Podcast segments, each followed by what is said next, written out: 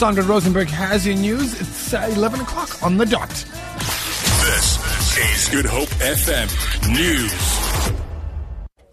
The civic organisation Sanco says South Africa's national crime prevention strategy needs to be urgently reviewed for additional resources to be allocated to communities terrorised by violent crimes, gangsterism and drugs.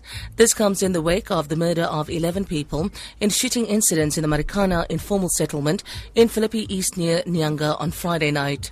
The shootings followed an earlier incident on Tuesday in which seven people were killed in what was believed to be vigilante murder murders. Sanco spokesperson Jabu Mahlangu has appealed for calm and urged communities to, to cooperate and join hands with a special task team deployed to investigate the murders.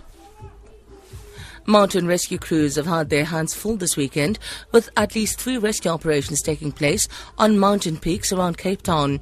Wilderness Search and Rescue says helicopters had to be used in some of the operations. Sadal Menkes reports. A 70 year old had to be airlifted off Suther Peak near Hout Bay when he got chest pains halfway up the mountain. A paramedic was flown in to assist the patient, who was airlifted to the Vincent Pallotti Hospital. Rescue crews also responded to a patient on Lion's Head who sustained an ankle fracture when he apparently slipped on a slope on the mountain. He was stabilized on the scene and transported to the new Somerset Hospital. A third climber was treated for fatigue near Platteklip Gorge on Table Mountain. The patient needed no further treatment. Sarul Menkes, SABC News, Cape Town.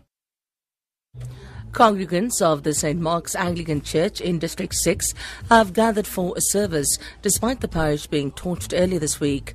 Extensive damage was caused to the 130 year old building during protests by students and workers of the Cape Peninsula University of Technology. A 20 year old man was arrested shortly after the incident for the possession of a petrol bomb. Worshippers have expressed their shock following the violence. The Anglican Archbishop of Cape Town, Reverend Thabo Makgoba, has also condemned the torching of the church. Minister Joe Maswanganyi has called on the public to use public transport during Transport Month in October in an effort to reduce traffic congestion.